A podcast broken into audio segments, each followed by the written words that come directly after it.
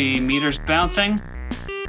So, what's up, long players? Welcome back to the Long Play Listening Party, the show where we go deep on local music, writing, recording, inspiration, gear, and whatever else sounds good to us. I'm Howie Howard from Mr. Furious Records.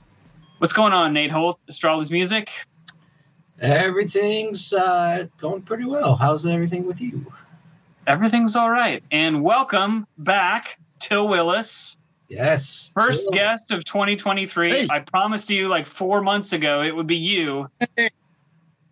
And I kept my promise. Hey, I appreciate that. How are you doing tonight, my friend? Yeah, I'm doing pretty good. Excellent. Well, you are here. Got here. everything after recording session last night for somebody else. So yeah, Oh, okay. Awesome.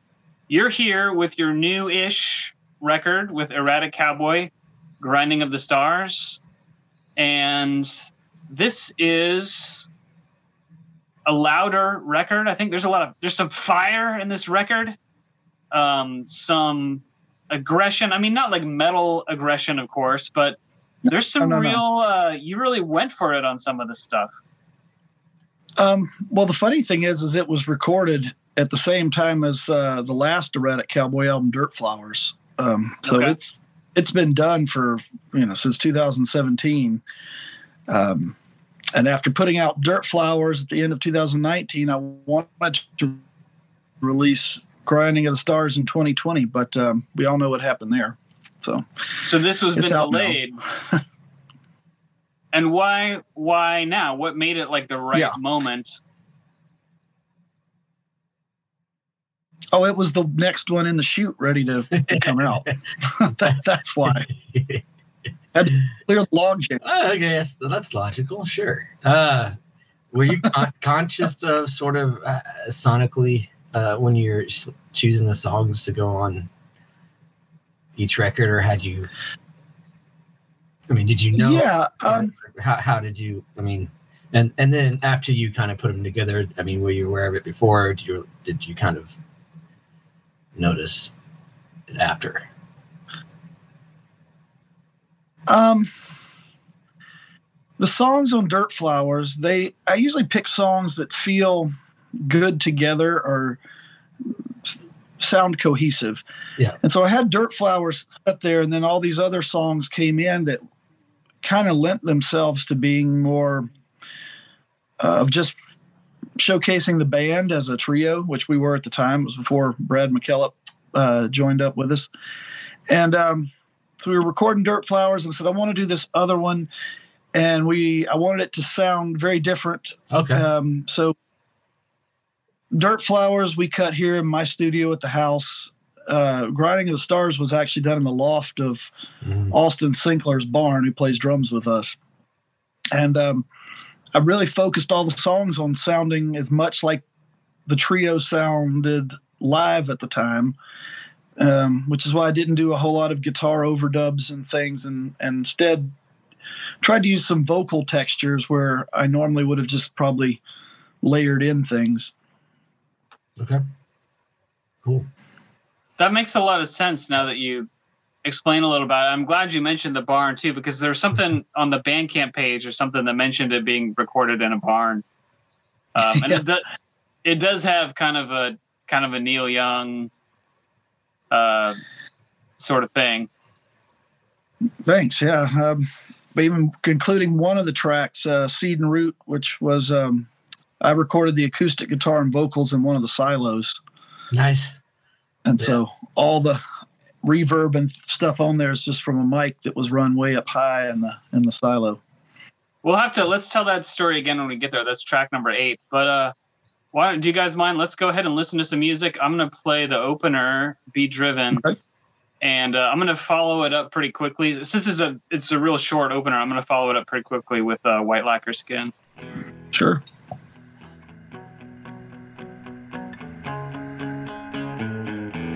Not sure from, or if you could call it a road. I'm not sure if I want to walk or be driven, be driven.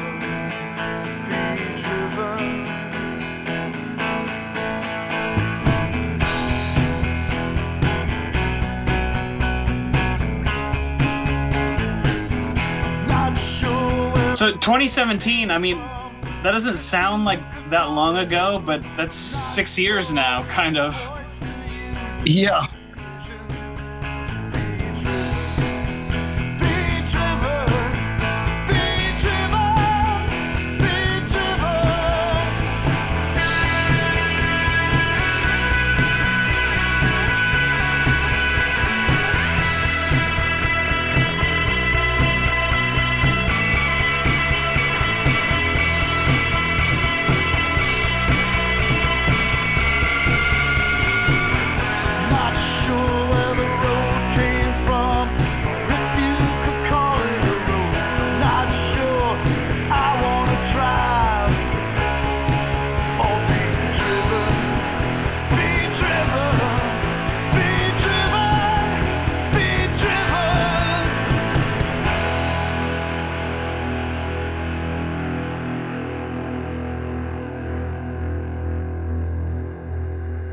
Say that again, Til? I'm sorry, I'm not sure it got captured.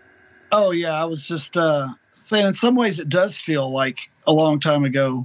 In some ways, it doesn't. I was having to be to get reacquainted with the songs um, once we got back together and started playing them, and uh, it was interesting having that much time between them. You know, you're reconnecting with emotions and things that were had kind of been settled. Um, it's led to a lot of new perspective on the songs overall. And you have been playing quite a few shows lately, it seems like. Yeah, um, you know, it's with the band. We're about out there once a month or something. So So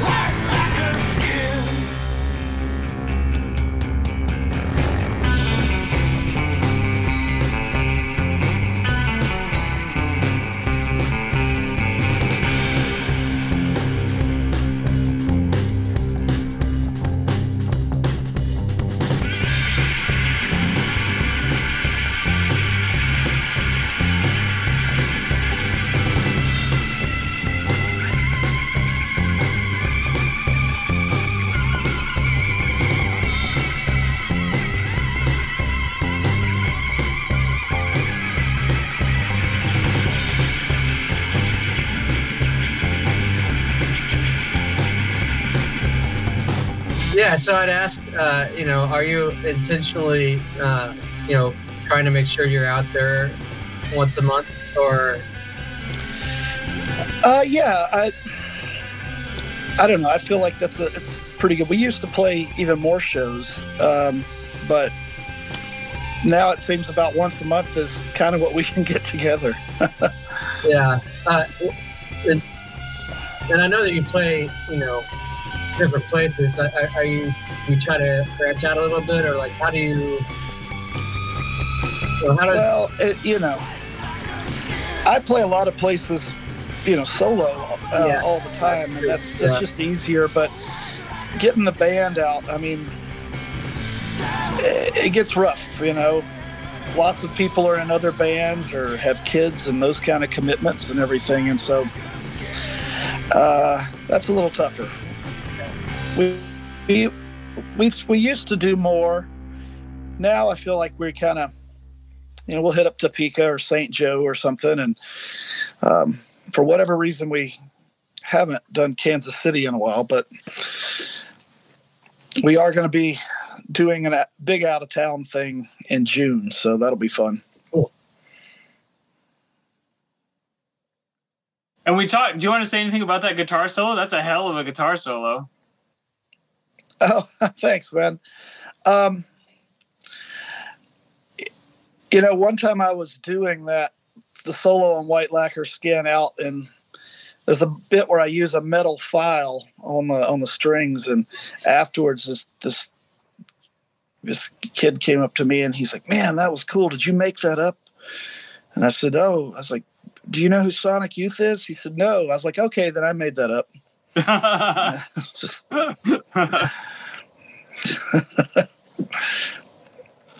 it must not be, man. I'd be, I'd be worried about the finish on my guitar.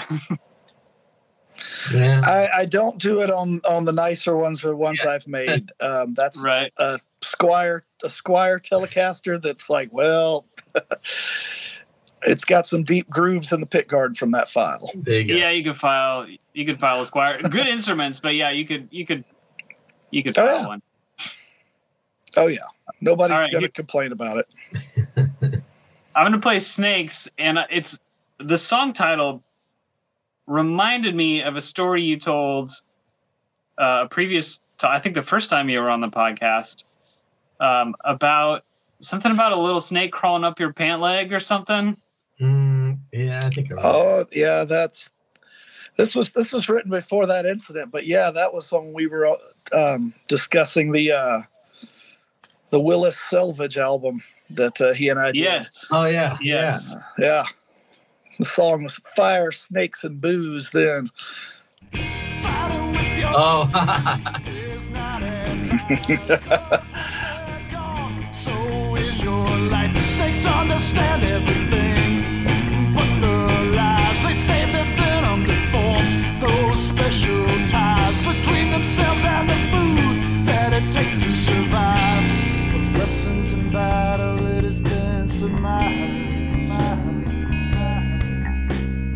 So we kind of talked about this earlier, and but maybe I want you to get more specific, like revisiting and relearning these songs five, six years after you recorded them, and obviously they had to be written before that point. Like, what is there one that felt different, or you found a different emotion in it that jumps out, or like not necessarily snakes, but any one of them? So, um, my only sibling, my brother, uh, died New Year's early, early morning hours of the first day of 2015. And uh, there were songs on this album that I knew were directly related to some kind of complicated uh, feelings. Upon coming back to the album recently, I realized that it's just about every single song on the record. Um, when we recorded it, I probably would have said there are two or three that are very specifically about him or my relationship or those kind of feelings that get complicated when somebody dies. Um, but now I would just about say it's almost the entire album um, deals with that in some way. And I, I just didn't I didn't think that in 2017, but I, I can now see that in uh, 2023. Sure, absolutely, man. And like, uh, I, I just kind of noticed, just you know, uh, listening to to your albums, you know, like there's always a um, a little bit of a Springsteen vibe, and then like this one, uh, kind of is a little Eddie Vedder-ish, I guess, like Pearl Jam-ish. Just Mm. I, I don't like that's I don't know I, I that's kind of what I, I'm getting from it. I, I it, Interesting. It's just me, but I, I I'm just always uh, uh, uh, really uh, pleased uh, for uh, by how some of you know just It feels like there's a nod to it, but I mean, it's. I mean, I know it's you, but like Well, uh, some of the tones or or the you know melodic things that you you do. sure. um, Um, I- I've never been the biggest Pearl Jam fan. I, I like some stuff. Oddly enough, just in the last month, I woke up one day and decided to start listening to Yield, and um, yeah. was like rediscovering that. Um, I think sometimes when people hear things in my music that maybe not necessarily somebody that inspired me, but I was inspired by a lot of similar people yeah. to somebody like Eddie Vedder, you know. Yeah. Yeah. Um, so yeah, Well, I mean, he was uh, uh he was a, he was a, a storyteller, and and you and oh yeah, you are too. You know, and he's a he's you know like me, he's a huge Springsteen and Tom Yeah. Petty fan, and, Yeah, and which which Joe makes Strummer, you know. which makes perfect sense. So yeah, um, but yeah, and I- even but I- see, and if you'd asked me to pull an influence out of that one, I would have gone more back to the soul kind of influence, maybe with the backing vocals and everything. So Sure. you do one of the things you do really well, Til, is is integrate all that stuff, and it's never. We only mention it. It's fun to talk about and have those reference points, Sure. but it's it's very much you. I mean, we're not trying. We're not taking anything away. Oh no, from, I, no, not at all. there are, there are times when I will. I feel like it's almost like leaving a breadcrumb trail, like deliberately put in some little nugget of something that to me totally sounds like what I'm referencing. I don't want to be overt about it, but I, if people pick up on that, that's kind of cool. I'm kind of leaving a little breadcrumb trail. I once did a uh, a thing and I had the bass player play this this this lick that to me sounded like a Motown thing, and not Mhm. that it was a Motown song at all, but. Uh, so yeah, I like it when people pick up on, on little things like that. Yeah, and it's not like you just said. It's not necessarily in the songwriting, but it could be in the production. And I mean, Exactly. whenever you're producing a recording, of course, we're all constantly being like, "Oh, could you make this like a little bit more like a, a Motown thing, or could you make it a little Yeah. bit more like a Aphex Twin thing?" Or you know, I mean, Sure. Nate, when we were when we were, um, I don't have specific ones in mind, but like when we were working on our record, I'm sure we were referencing specific artists all the time, saying, "Oh, could you do a little overdub that's a little bit like this?" I would say so. Yeah. Well, I mean, there's a whole bunch of emails about that, so we should find. Some. yeah, we go back and look them up. Maybe I I'll mean, find one for the show notes. That'd be cool. that it's things like that I always found so fascinating about all the albums I loved uh, coming up when I would pick up on something that seemed like a little hidden message that oh if you get this reference you know Mhm. that uh, that was made by whoever you know or if you knew a specific sample that was used and went oh I've got that weird record right over here or something you know Yeah. It was- Yeah. Yeah. it's, it's just kind of a cool connection to have with with any artist you're listening to If you like specifically on the samples, I've been uh, on a deep dive on this YouTube channel lately called um, "Digging the Greats." I think okay It's it's and he does hip hop and samples and um, recreates like he's amazing at recreating beats and he'll go find the two or three or four original samples and remake a whole beat and it sounds very close to the wow the original. But he's uh, this cool. dude is Nas's live bassist. Oh wow, that's awesome. So he's he has this whole other background, and he's not like just a fan. He's That's he's an art. I mean, an artist and a sure. a really high profile artist in his own way. Right? Like he's not Nas, but he's playing in Nas's band. So Sure. There's a there's a song on the the Guided by Voices album, Half Smiles of the Decomposed, that samples this little bit of this preacher just having giving this apocalyptic sermon. And uh I have that record. I found it at a thrift store. Just oh like, wow, well, this is a weird thing. It's called the Mhm. it's called the coming persecution. I bought it for 25 cents. that's thinking, well, this- wild. maybe a laugh sometime. Put it on and listen to it once, and immediately it was like, oh wow, that's that little clip in the intro that was used on that GBV record. know You know, that. things like that that I You know? Oh, I'm gonna have to check that Oh, out. that's crazy. wild. Yeah, yeah. that's pretty cool.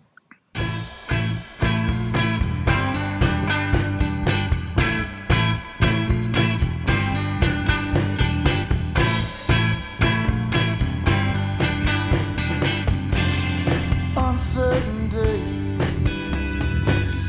aspirin. You know, this one, uh, I, I I wrote it on an acoustic in a like this open G with a drop C tuning, and I had recently gotten a, a baritone guitar, and I was like, you know, I really don't want to have to switch guitars too much uh, to tune them, and all of a sudden I realized, oh. I can do this song on the baritone perfectly, and then so we brought that in, and uh, it's the guitar I'm using there, and I thought of this one as being a little like television, as far as making references to things. Yeah, it's a little jangly. Yeah, Uh, I like the you know that verb cut on it and uh, the little tremolo. Is that like tremolo and verb, right? yeah, Yeah. yeah. Well, in the background of this one, you can hear there's like this little. It almost sounds like a wind chime, little bell sounds, and uh, Yeah. Austin had given me this trunk of stuff that was once owned by some uh, old street performer here in Lawrence. And there's like some weird old cymbals, like some old clackers, and this weird bit of like, it's like two hand cut metal pipes that has a little handmade little bass that was used for the, the bells and that that were in this old street performer's trunk. And I bet there'd be you could take some cool pictures of some of that stuff. Oh, yeah. Oh, and, and speaking of, uh, just a little aside, man, your uh, your artwork is fantastic, dude. Oh, thanks, man. man, it's like there's some some of those that I just I'm like, yeah, I, I I'm just Thanks, man. I wanted to say that, man. I wanted to tell you they're they're I enjoy all of them. Thank you. I, I, it's it's another just extension of my compulsion to be creative all the time. Uh, uh, that brings me to artwork on the cover for Grinding of the Stars. Sure. Is a photo from my, my hometown of Ouray, Colorado, that was taken by my good friend uh, David Huddleston. Um, and I saw that picture back in 2015 or something and just immediately was like, at some point, I've got to use that for an album cover. And I contacted him, and you know, he he sent me a copy, and it, then it just fit this album perfectly. All right, so I got like three related things to say. I'm not sure what order to go into, but that was another great guitar solo. Did Oh, you thanks. do this? Did you do the solos live with the band, like as part of that whole Yeah. trio? Wow, Yeah, that's great. So okay, so I'm gonna I'm gonna do one more bit of reference chasing, but I want to come back to the artwork too. So it's so funny, and I definitely get the television thing on like the instrumental kind of theme to this song. But like just to show the diversity, like on all the vocal parts, where I want to go is Otis Redding. ah, So completely different element, kind of, kind of to bring in. that's cool. Um, and then I back. felt Okay, vocal. go ahead. oh, Go ahead. I was No, you go ahead. Vocally, vocally for me and lyrically, uh, it felt a little like an Elvis Costello song when I was writing it. Okay. I feel like for you and me both, I mean, Elvis Costello kind of goes without saying almost. um, but yeah, so artwork. So So gotta get an extra, like a uh, you know organ or you know a little right. something in there Sure. or a piece of something. Um, I I think I told you Til, but if not, forgive me. Um, the album that Royce and I did, that you did the artwork for, finally came out like a month ago. Oh, Awesome. Yeah, yeah, yeah. If I if I haven't sent it to you, let me know, or just say right now, and I'll make sure and send you uh, uh, the folder. Yeah, no, uh, you did. You did. I've listened to Okay. it. It's awesome, man. It's awesome. Okay, great. And then also, but still, I still owe you a mastering session, which was our Sure. partner for that work. So, so don't let me I'll- forget. We'll, we'll, we'll get that worked out. Okay.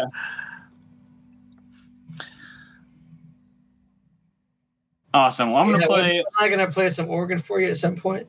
Yeah, I know. We got to figure out uh, uh, a time to, to get you over to play some keys on this, some of these new songs we've been recording. Another barn album, but this time instead of being in the loft, we're we've been recording down just in the rehearsal area. Yeah, I mean, I, I, uh, unless we, yeah, we, we, uh, we don't have to talk about all that right now, but yes, Yeah. So, yeah. Let's let's get, um, let's find a find a time to do that. Yeah, that Yeah. sounds exciting. All right. Well, we're gonna. I'm gonna play "Cold Hum," and that will uh, that will take us to the halfway point. sure. And uh, yeah, we'll be back. Uh, we'll keep talking. We'll talk after Cold Hum, of course, and then we'll be back next week, listeners, with uh, side B of Grinding of the Stars. Available. Which Bandcamp site is this on? Til what's the exact address? It's it's all this tilwillis.bandcamp.com or through my website, tilwillis.net. Perfect. And we will link to both in the show notes. Here's Cold Hum.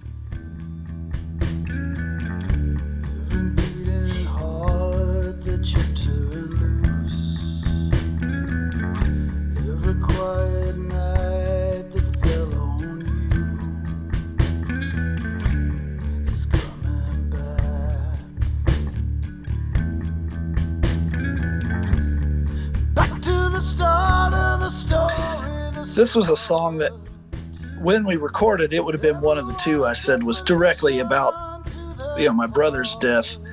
Um, and it was it was the hardest one to get to a point where i could sing it you know without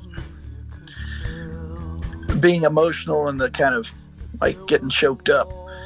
Um, so i didn't even pitch it to the band for quite a while because it took me a few months to get to the point where i could just get through it to show them the whole song Yeah, Man, I feel you. I've got, and I'm glad you circle back to the topic because I've written a bunch of songs about my sister over the years. Uh, many since she died. Some uh, she died of colon cancer. Some oh during her diagnosis. S- some way before that. It, it wasn't. That's not what started the songs, right? Like I always no uh, they were always in there, but uh, but yeah, I've got one that I've never s- sung after I recorded it. I did five takes, broke down after the last take, and haven't sung it since. you know it becomes more cathartic um, the more times you do it. Just like any song the more you do it the kind of more removed you get from it.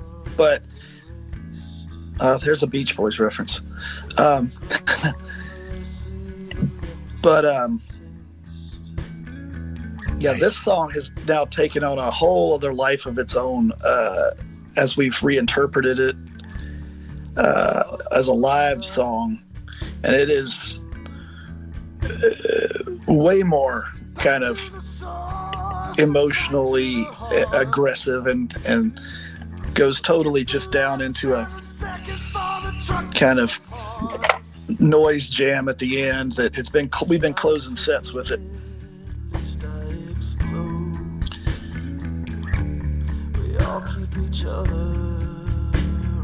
I like that because it, it pulls you in with that hook. I mean, it's a it's a simple but super catchy little guitar lick that starts Thanks. every cycle, kind of. You know.